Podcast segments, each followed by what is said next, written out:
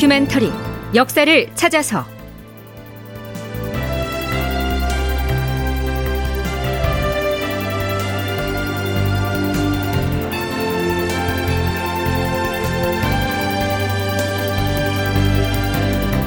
제 1065편 이항복과 이덕형도 조정에서 밀려나고.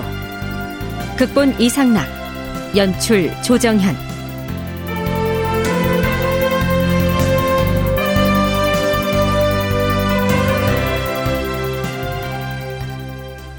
여러분 안녕하십니까? 역사를 찾아서의 김석환입니다. 서기 1613년 음력 7월 27일. 영창대군을 강화도에 위리안치시키라고 명을 내린 광해군은 다음과 같은 교지를 의금부에 내립니다. 형식은 의금부에 내리는 교지 형식을 취하고 있지만 실제로는 이 8살짜리 어린 동기간에게 왜 그런 가혹한 형벌을 내려야만 했는지 그 명분을 백성들에게 알리는 내용이라고 할 수 있겠죠. 국가가 불행을 당하여 전에 없던 변란이 지극히 의심스러운 곳에서 발생하였다. 이미 서인으로 강등된 이 의가 비록 나이가 어려서 아는 바가 없다고 하더라도 역적의 무리들이 그를 추대하여 세력을 펼치려 하였으니 이는 실로 종묘사직의 화근이 아닐 수가 없다. 임금이 지켜야 할 것은 오직 종묘사직이고 무엇보다 중요하게 여겨야 할 것은 국가의 아니다. 따라서 종묘사직에 관련이 되면 비록 동기간이라 하더라도 사사로이 처리해서는 아니 되며 그 죄가 국가에 관련이 된다면 아무리 친한 사람일지라도 다른 고려를 할 수가 없는 것이다. 그런 연유로 광해군은 자신이 왜 어린 영창대군을 바다 건너 강화도에 위리안치해야 했는지를 이런저런 이유를 들어가면서 장황하게 설명합니다. 그 교지의 마지막은 이렇습니다. 과인은 애당초 이 일을 출궁시켜서 도성 안의 민가에 머물게 하였으나 그 정도로는 화란의 씨앗을 제거했다고 할 수가 없었다. 오늘날의 일은 오직 종묘 사직과 국가의 중대함을 염려하여 내린 결정이다. 그러니 이 의를 강하에 위리한치 하라.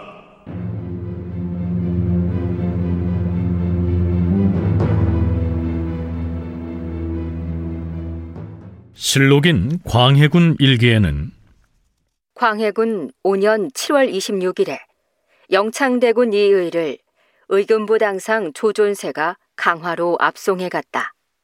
이렇게 기술돼 있는데요. 연려실 기술에서는 8월 초 이튿날에 서울을 떠나서 강화도로 향한 것으로 적고 있습니다. 그런데 영창대군이 어디로 귀향을 간대요? 저기 바다 건너 교동이라든가 아, 아니 강화도로 간다는 것 같던데 음.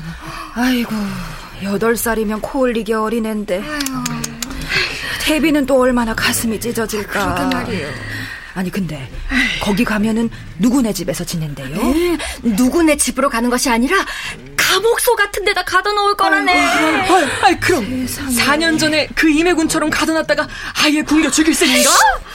아, 임해군이야 나쁜 놈이었으니까 죽어도 싸지만 아, 영창대구나 아무것도 모르는 어린애인데 아이고 무슨 죄가 있다고. 아이고.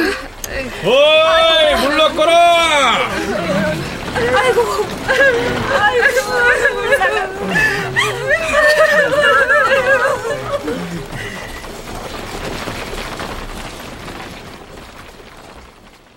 이 저작거리에 백성들 틈에 섞여서 어린 영창대군이 귀향길을 떠나는 모습을 지켜보고 있는 대신이 있었습니다.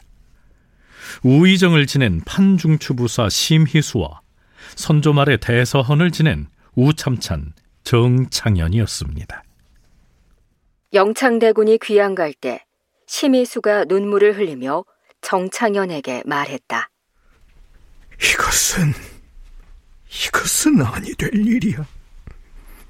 임금이 이리 해서는 아니 될 일이고 말고. 임금이 마땅히 어린 영창대군을 불러서 무릎 위에 앉히고서 과일이라도 깎아 먹이면서 역적들이 제 아무리 너를 영모에 끌어들여서 해치고자 하더라도 걱정할 것 없다. 내가 지켜줄 테니 놀라지 말거라. 이렇게 말해야 하는 것이 아닌가. 그래야 하늘에 계신 선왕의 혼령을 위로할 수가 있거늘.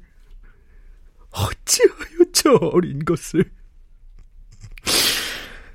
하, 늙은 신하인 내가 일찍 죽지 못한 것이 그저 한스럽기만 하네. 어이, 물러거라!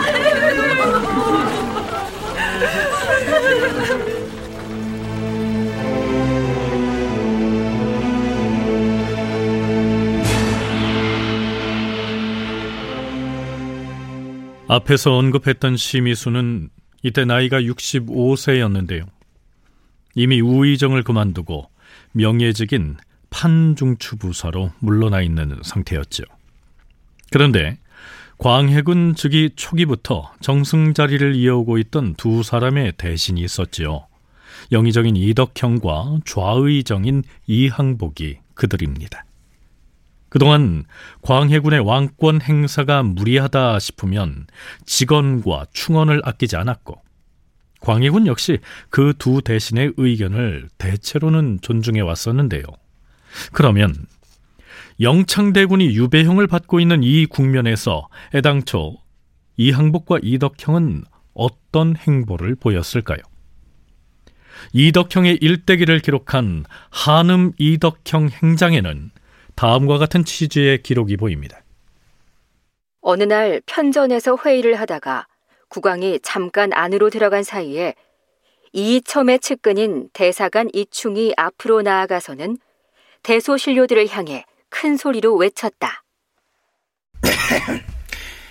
지금 조정의 비판 여론이 원로 대신들에게를 향하고 있습니다. 반역 사건이 일어나서 나라가 이 지경이 되었으면 모두들 분연히 나서서 반역 무리의 천거를 받은 영창을 제거하도록 복합이라도 해야 하는데 지금 대신들은 무엇을 하고 있는 겁니까? 아이고, 무슨 소리를 하는 건가? 복합을 해야 한다고?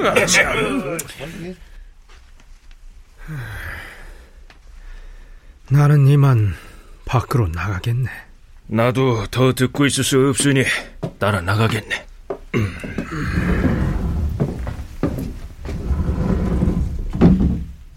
복합이란 나라에 큰일이 생겼을 때 조정신료들이 대궐 문 앞에 모두 엎드려서 상소하는 것을 일컫습니다. 대사관인 이충이 바람잡이로 나서서 복합 운운하면서 이렇게 선동을 하자 슬그머니 밖으로 빠져나온 두 사람은 오성과 한음, 즉 이항복과 이덕형이었습니다. 이때 이항복은 57세, 그리고 이덕형은 52세였는데요. 다섯 살의 나이 차이와는 상관없이 두 사람은 벗으로 지내온 사이였죠. 이덕형이 먼저 말을 건넵니다. 음, 조정 의논이 돌아가는 모양으로 봐서 장차 우리에게 화가 미칠 것 같은데 그대는 어찌할 것인가? 얘기에 이르기를 내란에는 참여하지 말라고 하였으니 음. 어찌 내가 영창대군을 위하여 꼭 목숨까지 바치기야 하겠는가? 그렇다면 어찌하겠다는 말인가? 자네는 영의정으로서 마땅히 이 의논을 결단해야 할 것이네. 나는 영창대군을 일단 대궐 바깥으로 내보내는 일은 찬성을 하겠지만 만약에 삼사에서 주장한 대로 법에 붙여서 처단을 하려 한다면 난 그에 반대하는 의견을 낼 수밖에 없네. 음. 뭐, 그 일로 설령 목숨을 잃게 된다면 그것이야 운명이 아닌가. 자넨 어쩔 셈인가? 그대가 한 말이 곧 나의 뜻이기도 하지. 이렇게 해서 당장 사형에 처해야 한다는 대간의 주장에도 불구하고 결국 영창대군은 궐 밖의 여염집으로 내보내졌고요. 얼마 뒤에는 강화로 유배를 떠났던 것인데요.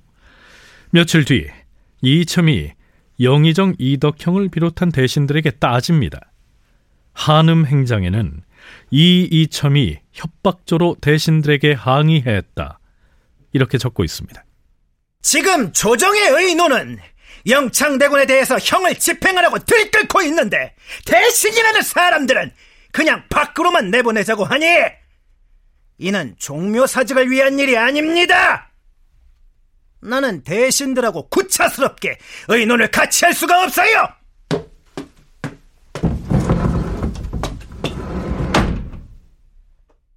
이런 일이 있었다는 것이죠. 하지만 영창대군이 강화도로 귀양을 갔다고 해서 그를 처형해야 한다는 목소리가 잠잠해졌을까요? 그 반대였습니다.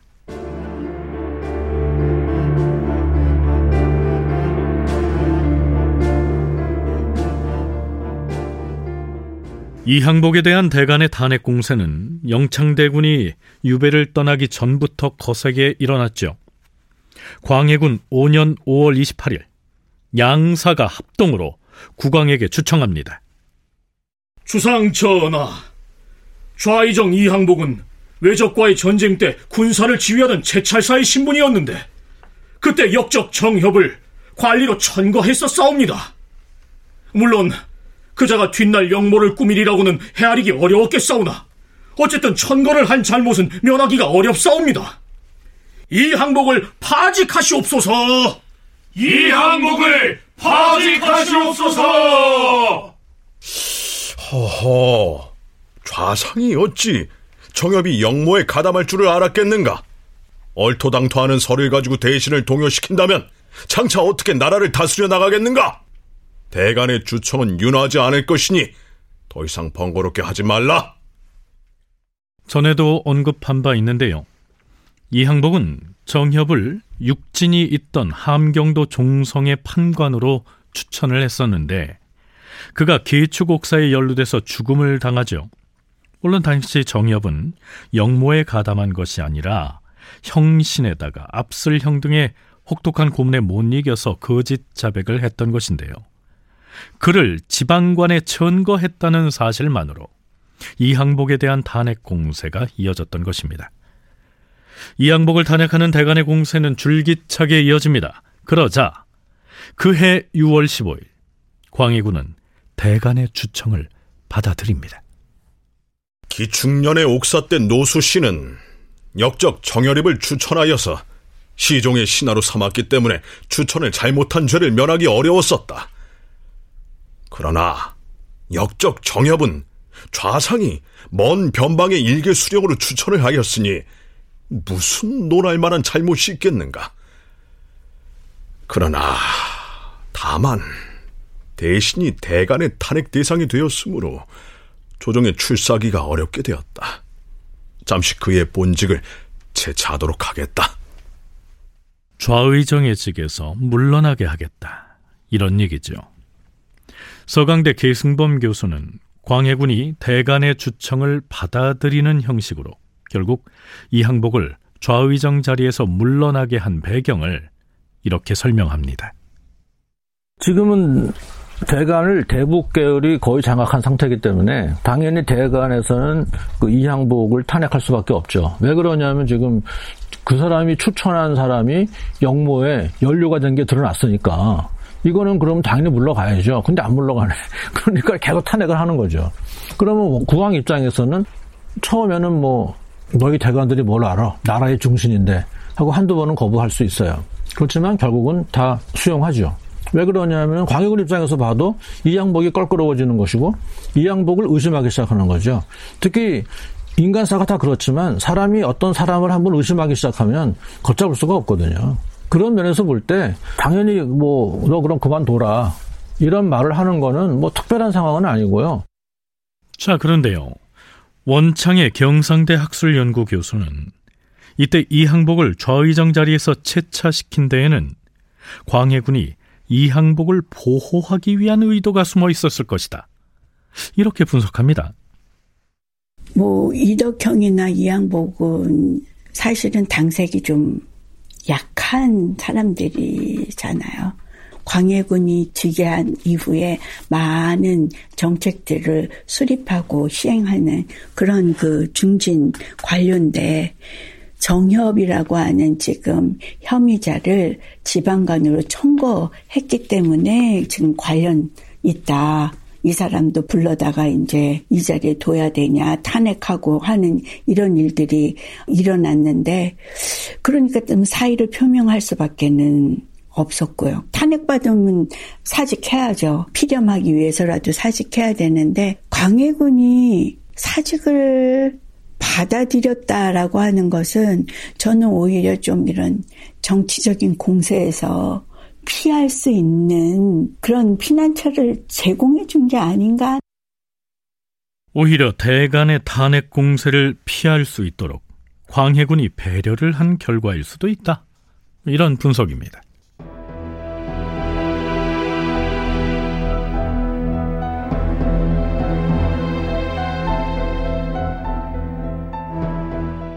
자, 이렇게 해서 이양복은 일단 정승 자리에서 밀려나죠.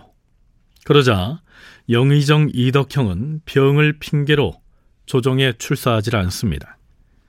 실제로 당시 이덕형은 병이 꽤 깊었던 것 같습니다. 석 달 남짓 뒤에 세상을 떠나는 걸 보면 말입니다. 뭐 어찌됐든 이항복이 물러나고 이덕형이 조정에 나오지 않았던 이 시기 강화도에 위리안치된 영창대군을 처형해야 한다는 목소리가 본물을 이루게 됩니다. 광해군 5년 8월 6일 홍문관에서 잇따라 차자를 올려 영창대군 이의를 법대로 처리할 것을 청했다. 사헌부와 사간원이 합사하여 강화에 유배 중인 이의를 법에 따라 처형할 것을 주청하였다. 왕실의 친족들이 잇따라 계문을 올려서 위리안치된 영창대군 이의를 법대로 처리하라는 차자를 올렸으나 임금이 윤허하지 않았다. 이런 상황이 이어지자 8월 8일 이덕형이 영의정의 직을 그만두겠다면서 사직 상소를 올리게 되죠.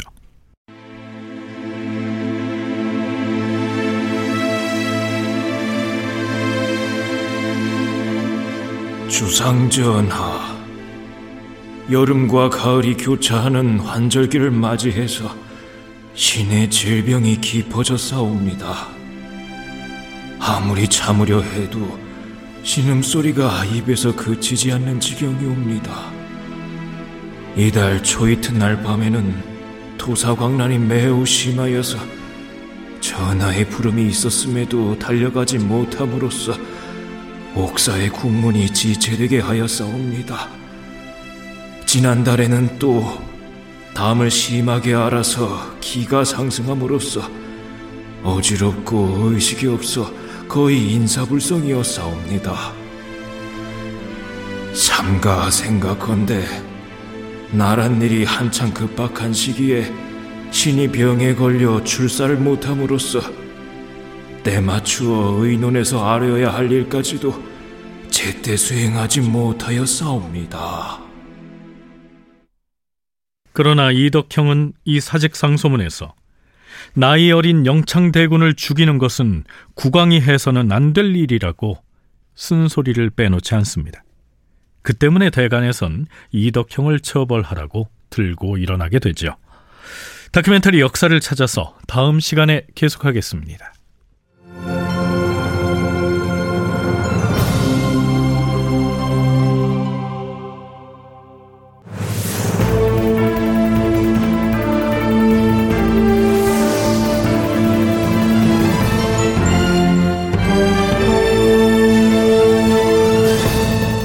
다큐멘터리 역사를 찾아서 제 1065편 이항복과 이덕형도 조정에서 밀려나고 이상락 극본 조정현 연출로 보내드렸습니다.